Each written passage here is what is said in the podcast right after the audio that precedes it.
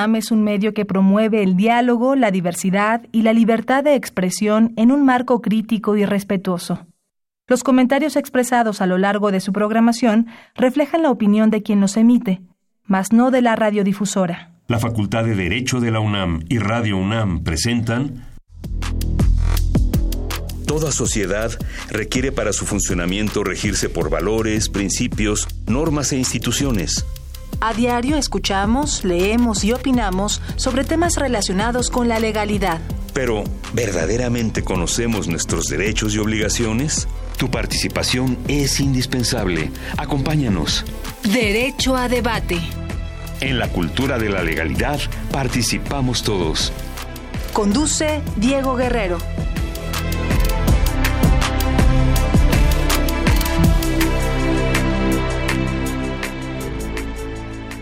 Hola, ¿qué tal? Muy buenas tardes, bienvenidos a Derecho a Debate. En la cultura de la legalidad participamos todos. Mi nombre es Diego Guerrero y como cada martes les agradecemos que nos sintonicen por el 96.1 FM Radio UNAM. Y bueno, pues el día de hoy nos acompaña en la conducción Mariana Parrilla Guzmán. Mariana, quien es estudiante de la Facultad de Derecho, un placer tenerte el día de hoy aquí en Derecho a Debate.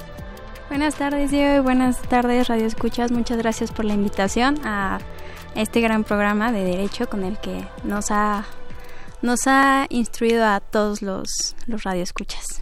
Mariana, hoy vamos a hablar sobre pensión alimenticia. ¿Qué sabes sobre el tema? La pensión alimenticia es un tema que tiene gran repercusión jurídico-social. Tan es así que varios de los, bueno, un gran número de los problemas, de los conflictos en derecho familiar son debidos a estos. Esto es porque los alimentos permiten que el acreedor alimentario, es decir, quien va a recibir los alimentos, tenga un gran desarrollo en su esfera tanto biológica, psicológica y social. No hay que olvidar que cuando hablamos de alimentos no solo estamos hablando de comida. Estamos lo, primero que seguramente a quienes nos escuchen hablan de alimentos, pues, se, cubre la alimentación. Sí, seguramente. Pero, la comida lo interpretamos con comida. ¿Pero qué significan esos alimentos que decía? Pues entre varias cosas significa vestimenta, habitación, asistencia médica y hospitalaria educación, eh, entre otros entre otros varios como el pago de los gastos de embarazo y de parto. Y también es importante mencionar que eh, la pensión alimenticia no solo cubre a los a los hijos, sino que también aplica a personas con discapacidad, a los cónyuges que se dedicaron al hogar y a, sobre todo también a los adultos mayores. Interesante el tema que vamos a abordar el día de hoy y que seguramente muchos de nosotros hemos escuchado, conocido o hemos estado involucrados en el tema de pensión alimenticia. Vamos a escuchar las voces universitarias que sabe nuestra comunidad sobre el tema que vamos a abordar el día de hoy y después presentaremos a nuestros invitados. No se vayan. Las voces universitarias.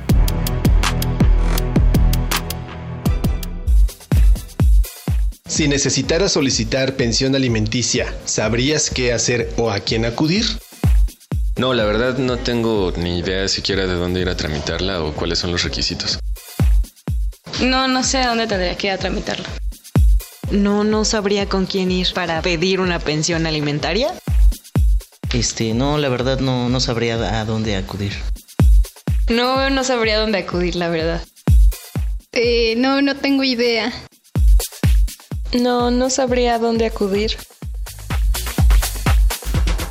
Síguenos en Instagram, Facebook y Twitter como Derecho a Debate.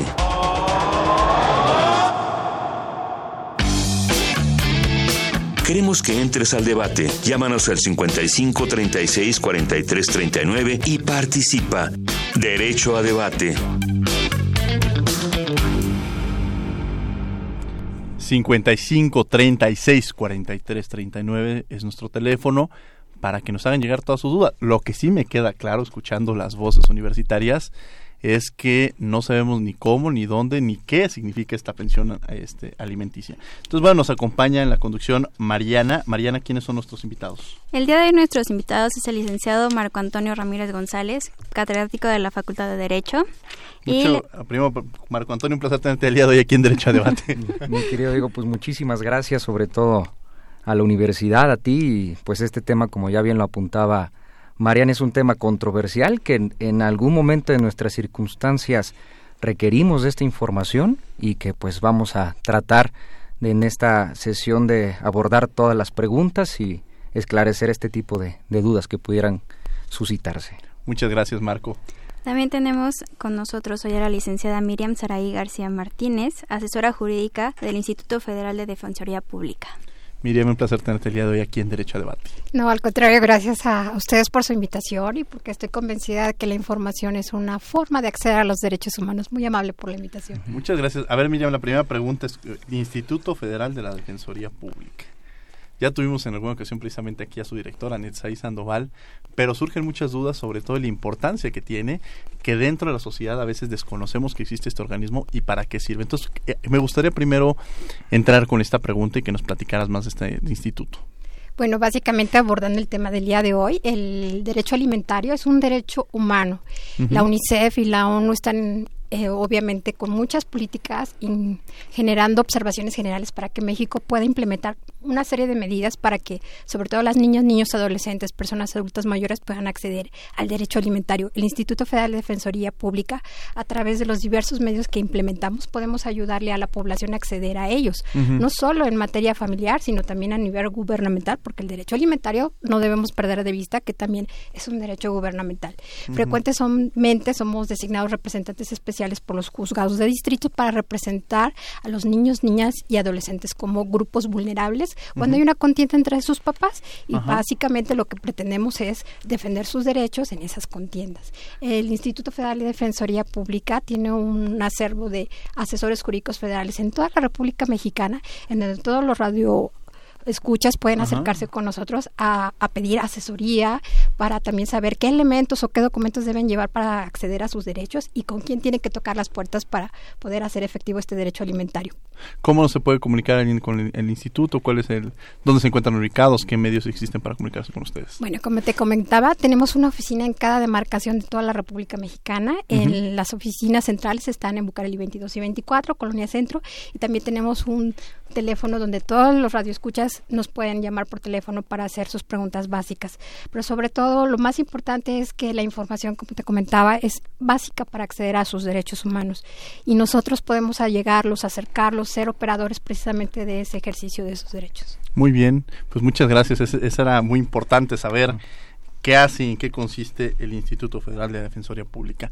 Marco, platicábamos con Mariana y la primera pregunta es esta pensión alimenticia de la que generalmente, como ella decía, la interpretamos hacia la comida, pero es mucho más amplio este concepto, ¿no? Sí, sí, por supuesto. Realmente el contenido material de los alimentos va más allá, va más allá del un contenido meramente alimenticio, ya que los alimentos se encargan en cubrir las necesidades básicas de subsistencia y manutención, sobre todo para satisfacer los derechos fundamentales a tener en primer lugar un nivel de vida adecuado. Los alimentos, como bien apuntaba Mariana, no solamente se eh, concretan en una cuestión meramente alimenticia, no nada más en este aspecto, sino que los alimentos, esto es muy importante mencionar uno de sus principios, que en primer lugar van a ser distintos a cualquier persona. ¿Qué quiero decir con esto? Que los alimentos en primer lugar abarca en efecto la comida, el vestido, la habitación. Eso como una manera general. Pero si se trata, por ejemplo, de una persona que necesita atención hospitalaria, atención médica, se agrega a estos elementos atención hospitalaria y atención médica.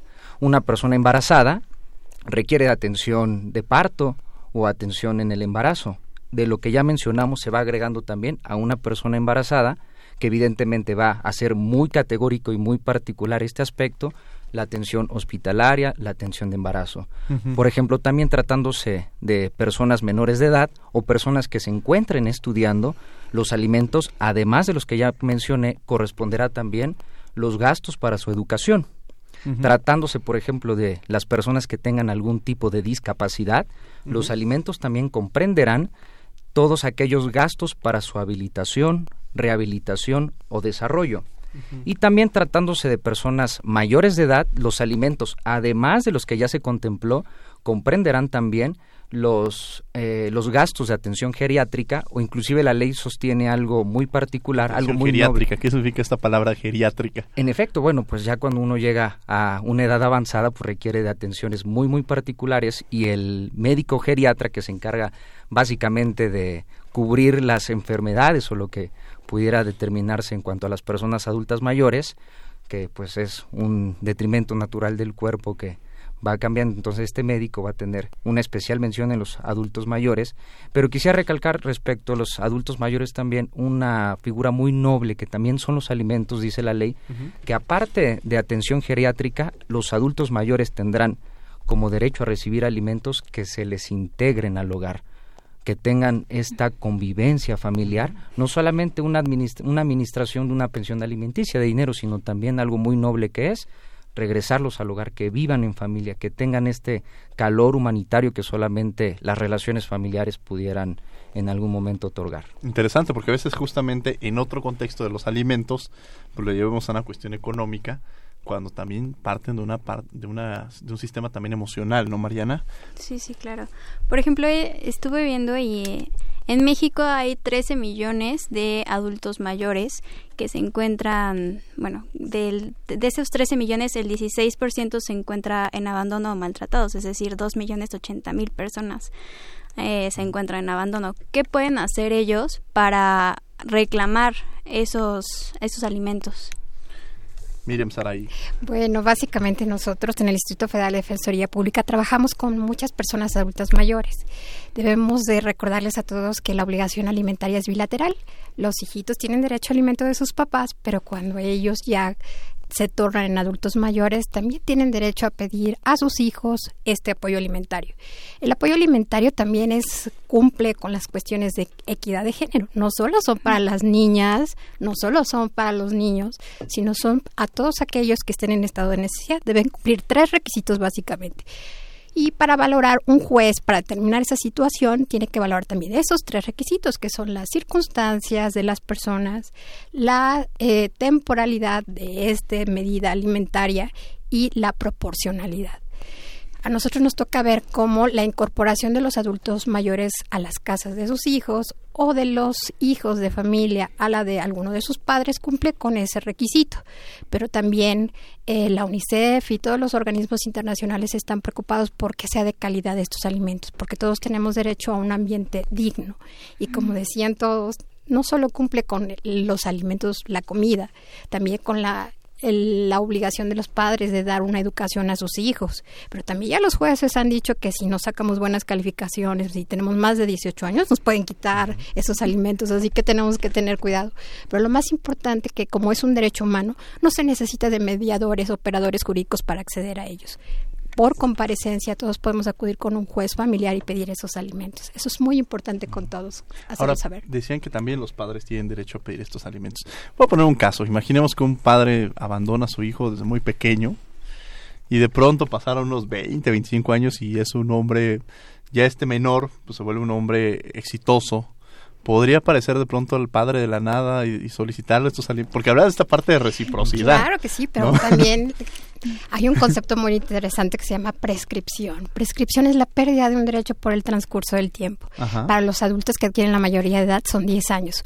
Un niño, niña o adolescente cuando adquiere la mayoría de edad, a partir de esa edad le empieza a correr la prescripción, estos 10 años que tiene para ejercer los alimentos. Pero el papá, si ya crece su hijo y quiere reclamarle esa reciprocidad o bilateralidad en la obligación alimentaria, obviamente ahí un juez va a tener que valorar las circunstancias, la temporalidad y la proporcionalidad. Y cada caso en materia de alimentos es específica. Por eso me encanta a mí, porque no podemos tener generalidades. Lo que sí debemos saber es que todos tenemos derecho a alimentos, no importa la edad que tengamos. Ahora, pongamos quizá un caso también, Marco, imaginemos que un hombre abandona a su familia cinco años y después de estos cinco años decide o quiere regresar con, este, con la familia y ahora quiere solicitarle eh, una pensión alimenticia a la mujer. ¿También se puede dar estos casos? Sí, mira, por supuesto, porque eh, los alimentos corresponden a un principio primordial que se le denomina de proporcionalidad. ¿Qué quiero decir con esto? Los alimentos tienen el común denominador de la capacidad económica de quien tiene el deber de darlos y la necesidad de, que, de quien tiene el derecho de recibirlos. ¿Qué quiero decir con ello? Que si se demuestra en este caso que tú, que tú mencionas, en que llega la persona después de cinco años que los abandonó, y se demuestra que los necesita, por el hecho de necesitarlos, una persona que tenga el deber de darlos se los debe de, proporcionar. Interesante, muy interesante, ¿no, Mariana? Estos, estos casos, porque además se vuelve una especie de combinaciones, ¿no? Caso A, el padre abandona, caso B, el, el, el hombre este, abandona, y además hablas de un tema de proporcionalidad, es decir, si una de las partes, pensemos que los alimentos los deben otorgar, entendería, si los dos padres trabajan, los dos tendrían que otorgar los alimentos, pero si una de las partes gana más, pues entendería y, y, la otra persona tiene la guardia y custodia, pues entendería que debería dar una mayor este apoyo económico, ¿no? ¿O no es así? ¿Cómo funciona? Ah, y ahora se ha puesto más interesante todavía con las familias homoparentales, uh -huh. donde Ajá. ahí el concepto de quién es el que tiene la obligación de darlos y ver esa proporcionalidad va más allá todavía. Uh -huh. Obviamente, por eso les comentaba que tiene que ser específico, pero todo tiene que cumplir estos tres requisitos, la temporalidad de los alimentos, la proporcionalidad y las circunstancias específicas uh -huh. del caso. De ahí cada juez va a tener que tomar una decisión en específico, porque no podemos generalizar que un papá no tiene derecho a alimentos porque haya abandonado a su familia si está en un estado de necesidad. Un adulto mayor que fue malo toda su vida y que de repente regresa a tocar la puerta de sus hijos y quiere un alimento. ya cambié. O salí a comprar solamente cigarros y ya voy regresando. No, definitivamente hay que cumplir con todos los tratados internacionales. Y más allá que eso, también hay apoyos gubernamentales que ayudan precisamente cuando están en estado de que no pueden contribuir con los alimentos. Se ha dicho que el, al menos un padre tiene que dar un salario mínimo mensual uh -huh. cuando no tiene trabajo. Muchos creen que ya porque se dedican a un oficio que no les da ingresos suficientes, ya están exentos de este pago. No, no es así. Claro. Y va más allá de todo eso, hay que garantizar también los alimentos, porque no solamente es obligarse a darlos, sino también garantizarlos de diversas maneras que tienen los jueces de hacerlo. Uh -huh. Pero como digo, a mí me toca desde la trinchera defender a los niños y a los niños, niños y adolescentes, a las personas con discapacidad y a los adultos mayores, uh -huh. y vamos a estar para ello, ¿verdad, licenciado? Sí. A todos aquellos grupos sí. en situación de, de, vulnerabilidad, porque justamente ese es el interés superior del menor, ¿no? Sí. O sea, podría decir alguien, pues es que ya no trabajo, o es que ya, pero al final hay, el, el, menor va a seguir comiendo, el, me, el menor va a tener, seguir teniendo necesidades y estas se deben de, de cubrir, ¿no, Mariana? Sí, sí, por ejemplo, cuando una persona ya es mayor de edad y nunca le dieron sus alimentos, ¿existe la retroactividad para los alimentos? Sí, claro, hablamos del concepto de prescripción. A partir de que cumple los 18 años, uh -huh. tiene la capacidad de ejercicio y entonces puede mandar a sus papás que no le dieron pensión alimenticia o aquellos parientes colaterales hasta el cuarto grado que se vieron obligados. Esto es muy importante porque cumple con las observaciones generales de la UNICEF y de las Naciones Unidas en derecho de audiencia y sobre todo de debido tutela jurisdiccional efectiva para las niñas, niños y okay. adolescentes. Perfecto, pues muy muy interesante este, estar abordando este, esta parte de los alimentos, Mariana.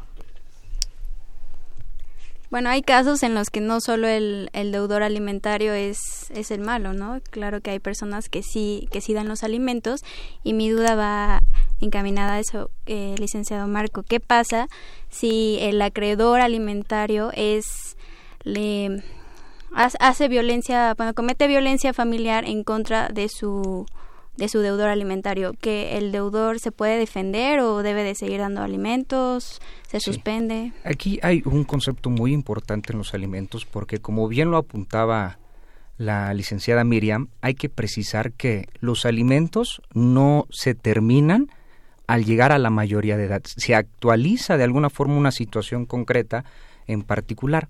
Los alimentos se suspenden, dice la ley, es decir, que quedan en stand-by, quedan en una interrupción con la posibilidad de poderse reanudar, por ejemplo, en el caso concreto que platicas tú, Mariana, en dado caso por violencia familiar, quien es acreedor alimentario y se le acredita la violencia familiar, en ese momento cesa su derecho a recibir alimentos en ese momento. Pero ¿qué sucede, por ejemplo, si llegase a purgar la pena o se le llegase, por ejemplo, a determinar que no cometió violencia familiar? Ese derecho a recibir alimentos, una vez que cesó, se va a actualizar y va a poder tener derecho a recibir alimentos. Pero en el caso concreto, por violencia familiar, si el acreedor alimentario comete violencia familiar contra el deudor, en ese preciso momento se le suspenden sus derechos alimentarios. Muchas gracias.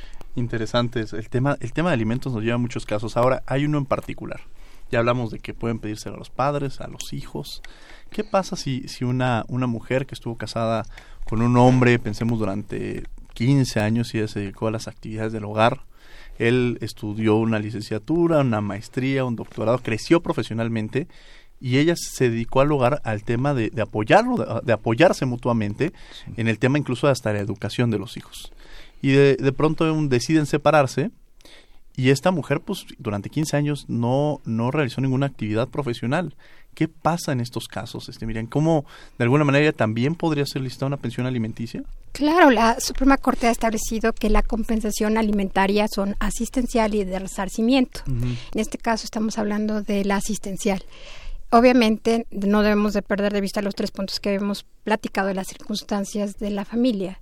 Desde mi perspectiva, claro que como son recíprocos los alimentos y proporcionales, sí tienen la obligación de darse alimentos en el Estado, en la proporción que están recibiendo ellos ingresos y en las necesidades que cada uno de ellos presenta. Y esto no concluye, obviamente hay que determinar el plazo del matrimonio y otras cosas adicionales, pero claro que tienen derecho a alimentos. Ahora, ¿podría darse el caso, Marco? Estoy jugando con varios ejemplos. Creo que algunos se podrán identificar en algunos.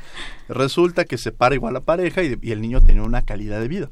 Y va a un club, como tú decías, los alimentos van más allá, eh, realizar actividades de fútbol, natación, y de pronto cuando parece que cuando se separa la pareja y se pierde el amor, pues muchas veces también hay un descuido hacia, hacia el menor. Y que de pronto agarrar y, y, establecieran, no queremos este o no entendemos la posibilidad de que en esta figura de los alimentos, pues dijera, pues sabes que yo voy a seguir pagando educación, este voy a seguir pagándole aliment el, tema de, la comida, pero pues ya no va, ya no puedo para pagar el fútbol, ese tipo de cosas. ¿Puede llevarse a cabo ese tipo de casos? Esto es muy importante porque sobre todo a tu distinguida audiencia es muy importante comentar que los alimentos no son, sino van siendo. ¿Qué quiero decir con esto? Que precisamente, como bien lo apuntaba la licenciada Miriam, se van actualizando de acuerdo a las circunstancias concretas.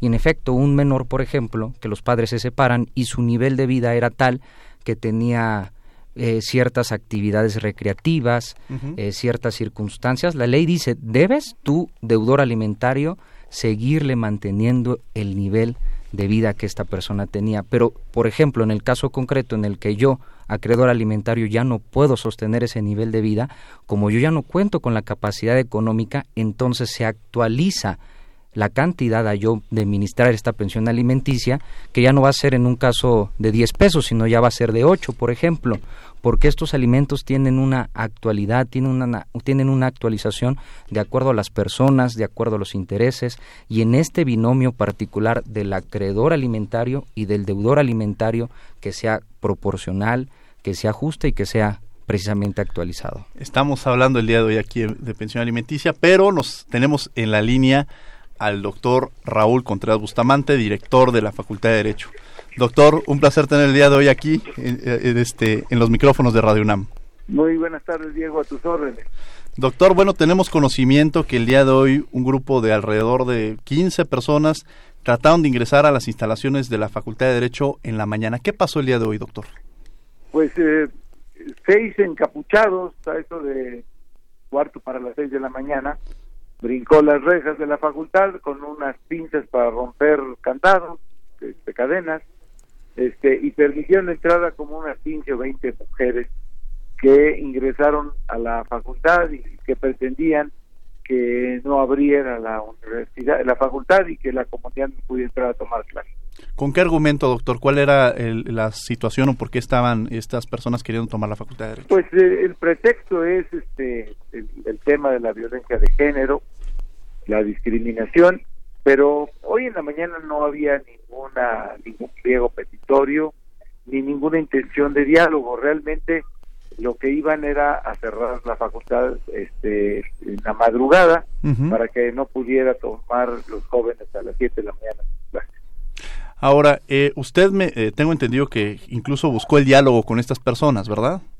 Pues sí, este, las invitaba a que dialogaran, que si quieren entrar al, al auditorio, abríamos un auditorio, que yo estaba a la orden, o, que si traían un pliego petitorio, lo único que recibí fueron insultos y empujones, pero finalmente eh, no llevaban la intención de dialogar. Era eh, pues eh, despojar a la comunidad de sus instalaciones.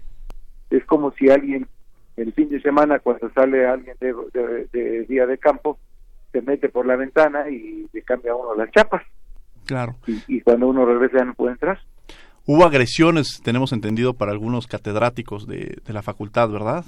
Sí, lamentablemente golpearon a, un profesor con, un, con una pinza muy grande que llevaban para romper las, las cadenas y les arrojaron pintura a la cara y a la ropa a varios de los académicos. Eh, hubo golpes, este, patadas, pero finalmente los profesores de derecho pudieron este, controlar la situación y prevaleció la prudencia y no cayeron en provocación y cuando se dieron cuenta que la comunidad estaba entrando y que, no estaban pudiendo controlarlo, se retiraron, igual que como llegaron por las sombras, días, pues el auditorio justo cierra. Doctor, entonces, y creo que algo que se logró visibilizar por lo que comenta que se fueron al auditorio justo Sierra es que no son miembros, o muchos de ellos no podríamos detectarlos como miembros de la comunidad de la Facultad de Derecho. Pues creo que lo que quedó evidenciado hoy es que no es un movimiento estudiantil espontáneo, que eh, no son estudiantes de, una comunidad que pretenden eh, intervenir en la vida de las facultades, porque un universitario no puede atentar contra su universidad y cerrarla. Las universidades están creadas, están diseñadas para que exista debate, discusión de las ideas, eh, se genere eh, conocimiento a través del pensamiento y que ese conocimiento se difunda para que sirva para la sociedad. Nosotros no estamos ajenos ni desconocemos el problema de violencia de género y de discriminación que hay en el país en, el mundo, en la ciudad y dentro de la universidad. La universidad es reflejo de lo que pasa en la sociedad y nosotros tenemos que entender que lo que sucede en la universidad es reflejo de lo que pasa en las sociedades en donde estamos rodeados. Nosotros tenemos que generar conocimiento para generar ese cambio cultural, pero una universidad cerrada es la antítesis de la universidad. Yo creo que no son universitarios quienes quieren afectar a la universidad. Tendría dos preguntas, doctor. ¿Quién sería el sector más vulnerable eh, en situación de vulnerabilidad? ¿Cuál sería el más vulnerable en caso de que la universidad cerrara? ¿Cuál sería el, costo o el, riesgo que se tendría? Yo he padecido huelgas de estudiante y como profesor. Normalmente cuando han logrado parar a la universidad, los que pierden son los estudiantes de las familias muy pobres. 70% de los estudiantes de la UNAM son eh, jóvenes que vienen de familias con eh, escasos recursos y entrar a la universidad es la gran oportunidad de cambiar sus condiciones adversas. Si cerramos la universidad estaríamos cerrando las posibilidades de muchos jóvenes que solamente a través de la educación pudieran cambiar sus situaciones desfavorables de origen. Doctor, los micrófonos de Radio UNAM nos escuchan muchos estudiantes. ¿Cuál es el papel que debe jugar la comunidad universitaria para apoyar a su universidad? ¿Cuál sería la enorme responsabilidad? ¿Cómo pueden coadyuvar para seguir defendiendo precisamente esta Universidad Nacional Autónoma de México? Yo creo que los universitarios no podemos estar silentes ni inmóviles viendo cómo grupos externos a la universidad quieren apoderarse de ella y la quieren cerrar. Yo creo que lo que hoy sucedió pues es, es un ejemplo de que la universidad está siendo objeto de, un ataque sistemático, que no son este, cuestiones eh, eh, generadas por los propios estudiantes, sino que hay intereses que yo desconozco que quisieran cerrar la universidad, porque si cierran la universidad afectan a México y no deben de querer apostarle al, al progreso de México. Bueno, lo que nos quedó claro el día de hoy por la mañana es que la comunidad de la Facultad de Derecho quiere y defiende a, su, a su facultad y que de alguna manera respondió ante justamente defenderla porque es la universidad de todos y es la Facultad de Derecho más importante de Iberoamérica y nos da gusto que, hayan eh, generado esta, esta respuesta, ¿no? Fíjate que eh, inmediatamente las clases se desarrollaron con normalidad. A las nueve hicimos la presentación del diccionario jurídico, que es una obra espectacular que hicieron profesores de la facultad. Si hubiera estado cerrada la facultad, nos hubiéramos perdido los cursos magníficos de don Sergio García Ramírez, de don Raúl Carrancay Rivas, y, de un día esplendoroso, hoy a las 5 se presenta un libro escrito por puras mujeres, eh, eh, integrantes del Colegio de Profesores de Derecho Civil. Entiendo que va a ir una ministra de la Corte a presentarlo. En fin, la universidad tiene que estar abierta y al servicio de México. Y eso es la universidad. Yo creo que es, hay que recalcar eso. Muchas veces nos llegan noticias de, de cosas que no representan la universidad, pero la universidad es justamente eso, la presentación, tener a los maestros eméritos hablando, presentando un diccionario jurídico que creo que no hay uno que, que, refleje justamente, o no hay una universidad que pudiera presentar una obra como esta. La universidad es justamente un libro que se va a presentar por la tarde. Eso es lo que representa la Facultad de Derecho, ¿no, doctor? Así es, Diego. Y esperemos que los universidades defendamos a nuestra universidad. Doctor, pues le agradecemos que, que nos haya tomado la llamada. Desde luego, este programa es de la Facultad de Derecho y es importante, sobre todo, informar a la comunidad, quienes nos escuchan, de lo que está sucediendo en esta universidad que nos representa a todos. Te mando un abrazo, Diego. Igualmente, un abrazo, doctor Raúl Contreras Bustamante, director de la Facultad de Derecho de la Universidad Nacional Autónoma de México. Y bueno, regresamos a hablar sobre otro tema que creo que es importante y muy, muy importante, sobre pensión alimenticia, Mariana. Eh, creo que otra duda importante sería, muchos creen que estos alimentos, cuando se habla del cónyuge, es únicamente cuando existe un vínculo matrimonial. ¿Existe los alimentos, en, no sé, para los concubinos?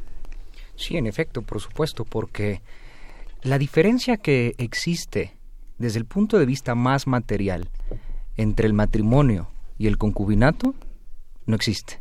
¿Qué quiero decir con gran, esto? Gran respuesta, es muy importante. sí, porque a veces tenemos una falsa idea. Claro, en efecto, las, eh, la forma de, por ejemplo, ir con el juez del registro civil, casarse, firmar, realizar, por ejemplo, la sociedad conyugal, separación de bienes, régimen patrimonial, es única y exclusivamente el matrimonio.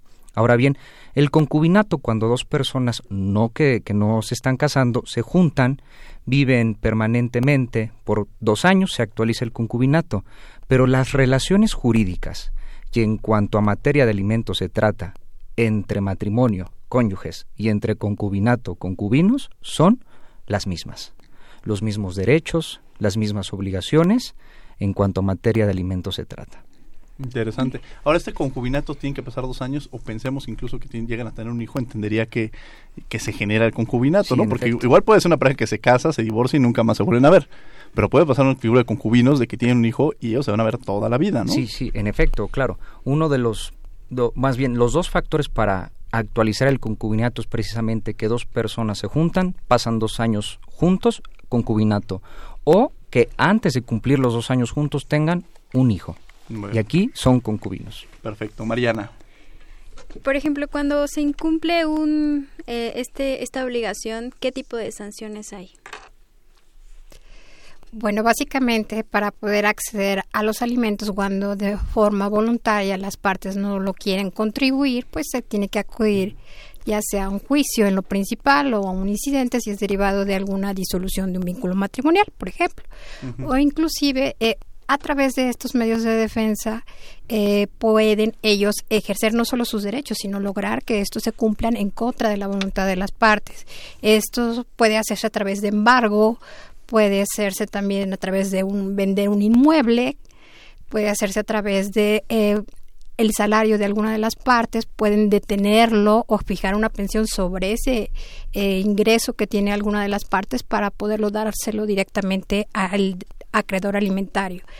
A mí me llama mucho la atención, por ejemplo, que ha alcanzado a tal dimensión los alimentos que en materia de vivienda, cuando una pareja se separa y hay una vivienda en común, por más que pertenezca a uno de los cónyuges o alguno de los miembros de la familia, como pudiera haber sido que lo adquirieron estando casados en separación de bienes o simplemente fueron concubinos o no tuvieron una relación más que de convivencia, ese inmueble no se lo pueden quitar a los niños ni al acreedor alimentario a menos de que garanticen al juez que pueden darle otro en igual de condiciones y la renta la va a pagar el otro, el, el, deudor alimentario. A ese grado llega la protección de los alimentos. Y no solo eso, sino que hay muchos estados de la República que inclusive sancionan con privación de la libertad todavía a aquellos que no quieren pagar sus alimentos. Existe un registro de deudores alimentarios, así como podemos entrar a él, podemos salir de él, pero obviamente tenemos que cumplir con nuestras obligaciones alimentarias. Muchos adultos mayores que nos están escuchando dicen, ¿cómo me voy a atrever a demandar a mis hijitos?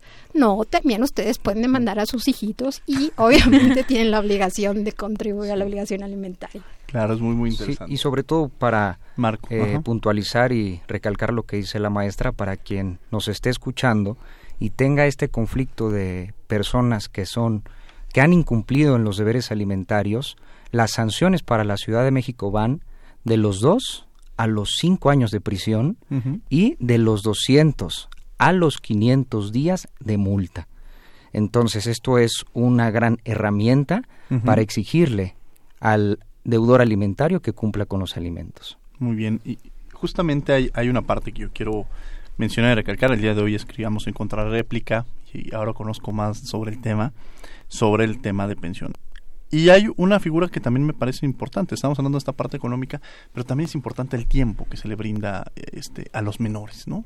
A veces dejamos de lado estos escenarios y luego hay trabajos en los cuales pues tienen a los a los padres o a las madres trabajando de horarios de casi 7, 8, 9 de la mañana a 2, 3, 4 de la mañana, impidiendo esta, esta posibilidad de, del libre desarrollo, de este desarrollo del menor, que lo pueda tener una calidad de vida, ¿no? Juega un poco esta figura de calidad de vida y me gustaría preguntarle justamente este tema a Miriam, porque tú trabajas mucho con el tema de los niños, niñas, y es ese tiempo o esa posibilidad, que no lo podemos ver de forma tangible quizá, pero intangible tiene una gran repercusión en los menores, ¿no?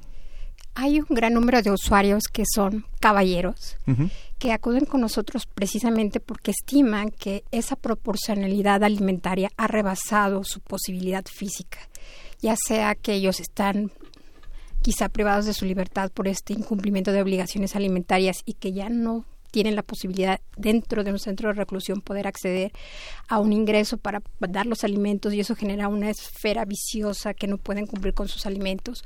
O inclusive en ocasiones pasa que los papás por más que se esmeren en buscar un trabajo no lo logran acceder y no pueden cumplir con esa proporcionalidad alimentaria. Nosotros a través del amparo indirecto logramos en ocasiones suspensiones que sin violentar el, interés superior de los niños y su derecho alimentario, logramos que el juez los escuche para encontrar una medida intermedia donde todas las partes no pongan en peligro un derecho súper importante de todos los elementos de la familia, que es el ambiente digno. Y el ambiente digno no es solo para las niñas, niños y adolescentes, también es para los padres o todos aquellos adultos mayores. Y a través del amparo indirecto logramos que ellos accedan a sus derechos humanos. Muy bien, Mariana.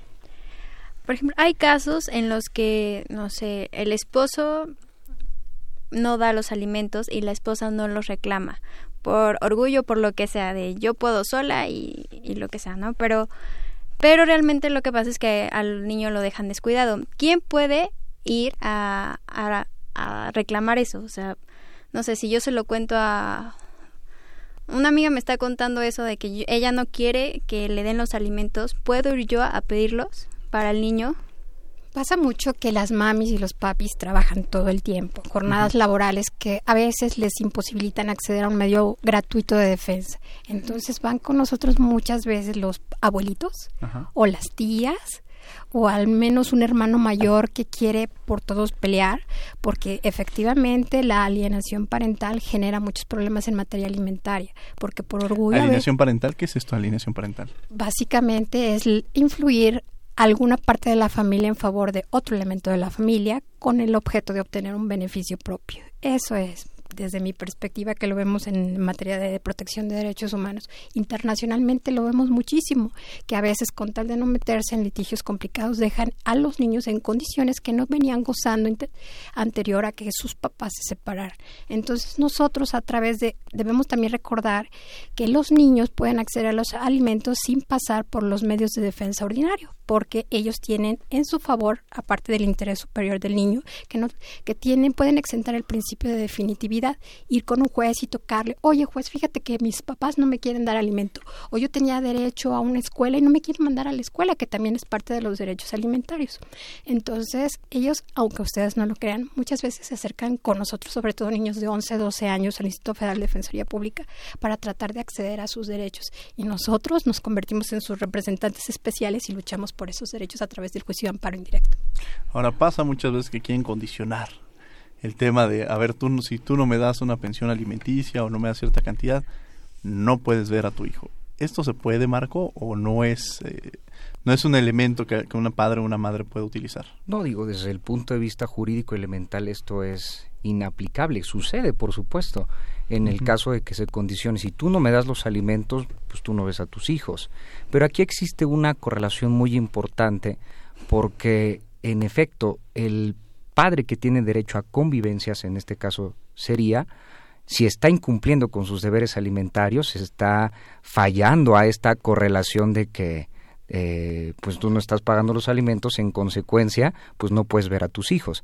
Pero no podría darse en este aspecto particular que la señora le niegue rotundamente la convivencia a los niños. Podría limitarse, si es el caso, en, en el supuesto que ya comentábamos por incumplimiento de alimentos, de alguna forma que pudiese llegar una pérdida de la patria potestad que pudiera ser una de las figuras. ¿La patria potestad qué significa esto? La patria potestad es una relación jurídica que nace y que se da respecto de los padres en cuanto a los hijos, que son menores de edad, porque una vez cumplida la mayoría de edad, se termina la patria potestad. ¿Hay otras causas por las cuales se pueda perder la misma? Sí, en efecto, esto como lo comentaba, que es una, uno de los aspectos que se denomina violencia familiar desde el punto de vista económico, el incumplimiento de los alimentos corresponde a esta actualización y es causa de pérdida de la patria potestad y en consecuencia de los derechos de convivencia, por ejemplo, y de otros sin fin de derechos. Muy bien, Mariana. Eh, ya hablamos de los cuatro, bueno, los cuatro, ah, de los cuatro supuestos en los que se pueden em, pedir los alimentos, quienes tienen derecho a recibirlos. Ahora, ¿cómo concluye esta obligación? ¿Cómo termina para cada, cada uno de ellos? Bueno, hay diversas teorías al respecto. está el derecho, está modificándose constantemente, pero la primera de ellas básicamente es cumplir la mayoría de edad cuando un niño alcanza la mayoría de edad y no acredite que esté estudiando y que acredite que o se muestre que no está estudiando. Cuando los niños siguen estudiando hasta los 25 años pueden acceder a este derecho alimentario y todavía en ocasiones cuando una persona con discapacidad va más allá de los 25 años, tiene también derecho y ellos nunca lo van a perder a menos de que mueran. Los adultos mayores pues entiende que tienen estado de necesidad, a menos de que se acredite lo contrario, cuando ya adquieren cierta edad, pues también no van a perder sus alimentos hasta que adquieran la mayoría de edad habíamos platicado de que el derecho alimentario se entiende como una compensación resarcitoria o asistencial en materia de familia o disolución de vínculo matrimonial o cónyuges o concubinos o familias homoparentales. El derecho alimentario va en relación y proporcionalidad del tiempo o de la duración en que tuvo esta relación. O bien en relación a la proporcionalidad o a la necesidad de quien debe recibirlos, porque cada caso es especial. No podemos, yo he tenido asuntos donde un niño mayor de edad que está estudiando una carrera muy complicada en física y sale mal en la escuela, le quitan sus alimentos. Así de grave están las cosas, pero también he tenido personas con discapacidad que toda su vida gozarán de alimentos y aún así quieren quitárselos y luchamos por ellos para que no se los quiten. Creo que es muy relativo, pero en términos generales es en relación a la mayoría de edad que se determina esta situación o a la duración del vínculo que tuvieron entre las partes. Existe esta posibilidad de que, eh, un poco lo que decía Mariana, ¿no? que dicen este orgullo de no quiero los alimentos, no te necesito, pero el menor si los necesita, ya mencionaron que justamente el, el, menor puede acudir. Ya mencionaron también que en algún momento los abuelitos, la abuelita, la abuelita, pueden solicitar estos alimentos. ¿Cómo pueden hacerlo? Llame a dónde pueden acudir. Es decir, ¿cuál sería el procedimiento que se debe seguir para solicitar los alimentos, Marco? Para poder entender ello es muy importante ubicar que los alimentos se pueden eh, divisar desde tres aspectos importantes. Desde el primero, que es por un aspecto moral y ético, porque en efecto nadie se espera que incumpla sus deberes alimentarios, sino por el hecho moral de tener estas relaciones familiares, se debe de dar alimentos, ¿no? Desde el punto segundo, que desde el punto de vista social, este ámbito de los alimentos, porque es entendido que eh, la familia es el núcleo primordial de la sociedad y los alimentos van en esta relación que le aqueja a la sociedad misma. Pero en el que nos encontramos nosotros en el tercer aspecto, que es el aspecto jurídico, cuando ya moralmente el deudor alimentario no cumplió, entonces vamos, ya desde el punto de vista jurídico, a tener una norma que me dice cumple. Yo voy con el juez De lo familiar, le digo, mi papá me tiene que dar alimentos. El juez de lo familiar dice, señor, dale alimentos al niño. Muy bien, no quieres cumplir con tus alimentos una vez tenido una sentencia que dice págale los alimentos, hablamos ya grosso modo de, este, de estas consecuencias de los alimentos que pueden ir en el punto más extremo de la privación de, la libertad, aseguramiento de bienes, por ejemplo, también hay un aspecto muy importante en las reducciones de los salarios, porque el señor trabaja en X empresa, gana 10 pesos, no quiere pagar, a través del juez de lo familiar, maquinando todo este procedimiento jurisdiccional, el juez determina y manda notificar al trabajo, el señor gana 10, no le vamos a preguntar, descuéntele de esos 10 la cantidad respectiva a la persona que tiene derecho de recibirlos. Hasta allá va el derecho familiar, hasta allá van los alimentos, pero sobre todo a través de un juzgado familiar, de un juez de lo familiar, y como bien lo comentaba la licenciada Miriam, en este aspecto en el que ella está trabajando la Defensoría Federal, esto es un gran mecanismo para quien nos escucha poder emplear estos mecanismos que está un poco en la incertidumbre y aquí que tenemos esta esta oportunidad de poder escuchar a la licenciada y la información que nos proporcionó puede ser una gran herramienta para poderlos hacer efectivos. Ahora, en esta parte de género me gustaría romper porque a veces generamos estos estereotipos del hombre que trabaja. También se puede dar con la mujer. O sea, también podría el caso que la mujer es la que trabaja, el hombre no trabajaba y también se le puede solicitar esta pensión alimenticia del hombre hacia la mujer. ¿Y qué pasa si los dos trabajan? ¿Quién les corresponde otorgar los alimentos? Este, eh, Miriam Saray. Bueno, se entiende que la incorporación de las niñas niños a un vínculo familiar, ya sea que estén con el padre o con la madre, el otro consorte será el que esté obligado a proporcionar los alimentos. En la actualidad, inclusive esta custodia puede ser compartida, ya sea por temporadas del año, por años completos o algunas otras maneras. Entonces se ha o sea, ha sido un uso que los jueces vayan graduando esta entrega de alimentos me llamaba la atención. Claro, pero sería muy delicado que dijeras un año está conmigo, o sea, emocionalmente sería muy, pero sucede, delicado, ¿eh? para el menor. de una forma. Inclusive hemos avanzado tanto que en la protección de los hombres que se estilaba por esta cultura de indebida de géneros, que eran los que estaban obligados a dar los alimentos, ya no es así. Hay inclusive amparos indirectos y muchos criterios en el sentido de que también se tiene que proteger a los papás porque les descontaban una pensión que era el 100% de su salario, que los dejaba en una situación de vulnerabilidad y de peligro. Esto ha cambiado y se tienen que determinar los alimentos en relación a las circunstancias que están viviendo. También hay una cosa muy interesante. Me ha tocado ver muchos adolescentes. Los alimentos son también están constituidos por el derecho a la educación. Entonces muchos papás pagan la colegiatura directamente de esos adolescentes, pero ellos deciden no estudiar. Y entonces es una manera de decir no a los alimentos. Entonces, ahí a través de controversias en el orden familiar se toma la decisión de que un niño hasta cierta edad está obligado a tener una educación. y, y, en esa es la manera de que ellos rechacen y es muy común que tenemos niños adolescentes que no quieren estudiar y de esa manera rechazan pero ellos también los defendemos. ¿Y a qué voy? Toda la materia de alimentos es proporcional a las circunstancias, se tiene, tienen temporalidad. Cada caso es totalmente diferente a otro caso, pero se han hecho muchos criterios a través de la Suprema Corte. Tenemos un protocolo de actuación para aquellos que imparten justicia en materia de niños, niños y adolescentes, donde aborda todos estos temas.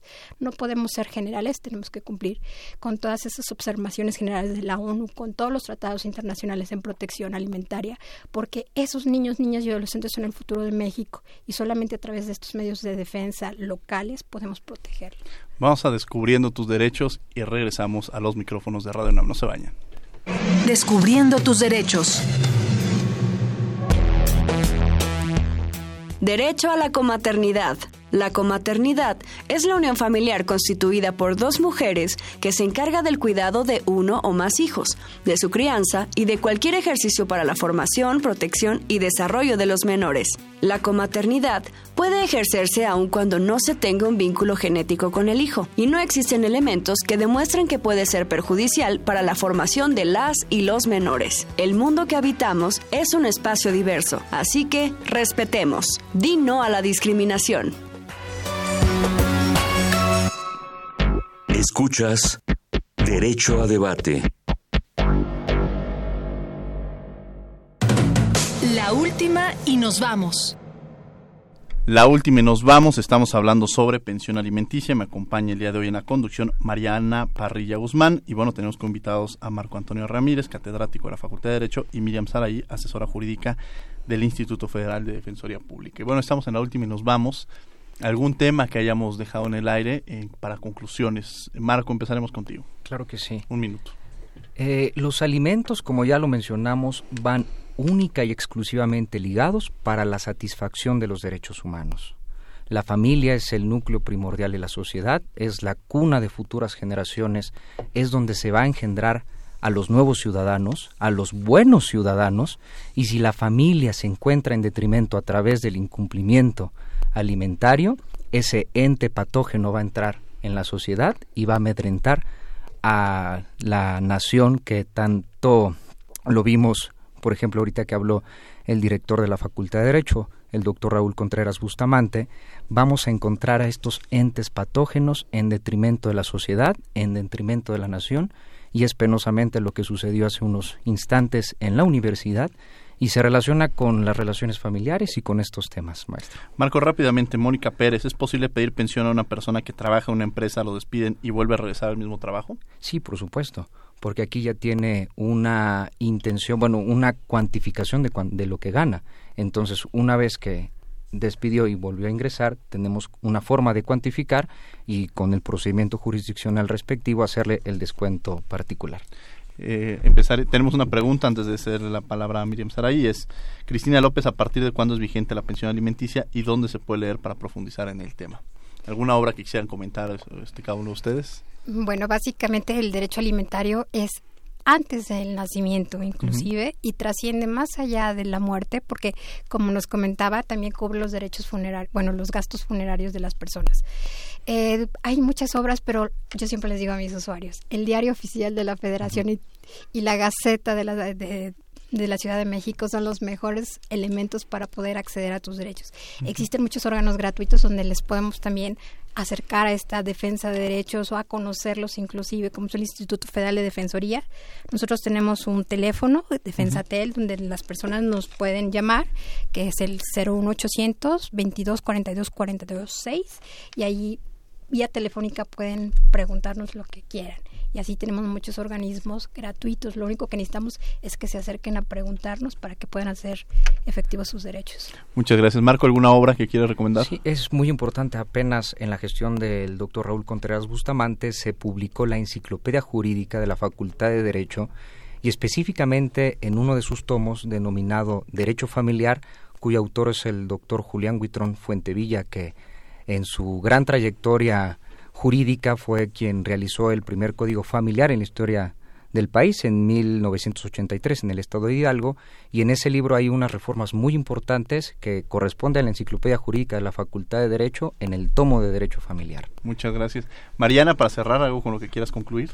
Bueno, yo creo que hay, es importante remarcar que hay sanciones ya hasta penales para quienes incumplan con esta obligación y que tampoco se deja sin protección a los deudores que sufran violencia familiar con, los, con lo que cesaría su, su obligación.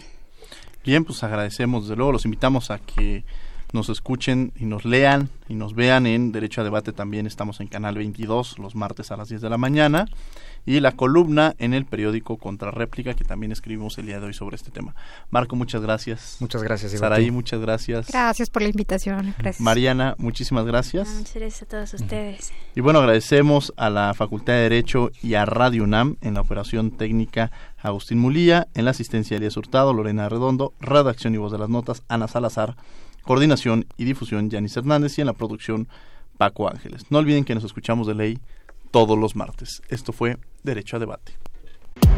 Por hoy concluye la discusión, pero no se pierdan el próximo tema en Derecho a Debate. En la cultura de la legalidad participamos todos.